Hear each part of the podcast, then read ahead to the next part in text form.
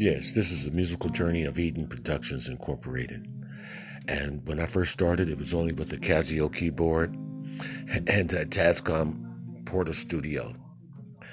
I've graduated and I got a little better equipment now, but I have a better heart for doing the things that I want to do.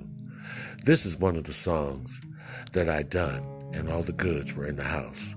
It's called If You Want My Lovin', originally written by me, Rick Thompson, sang, uh, is accompanied by Miss Gwen, and um, the musical arrangement is, is, is by Eden Productions. All of it is in house. Hope you enjoy it.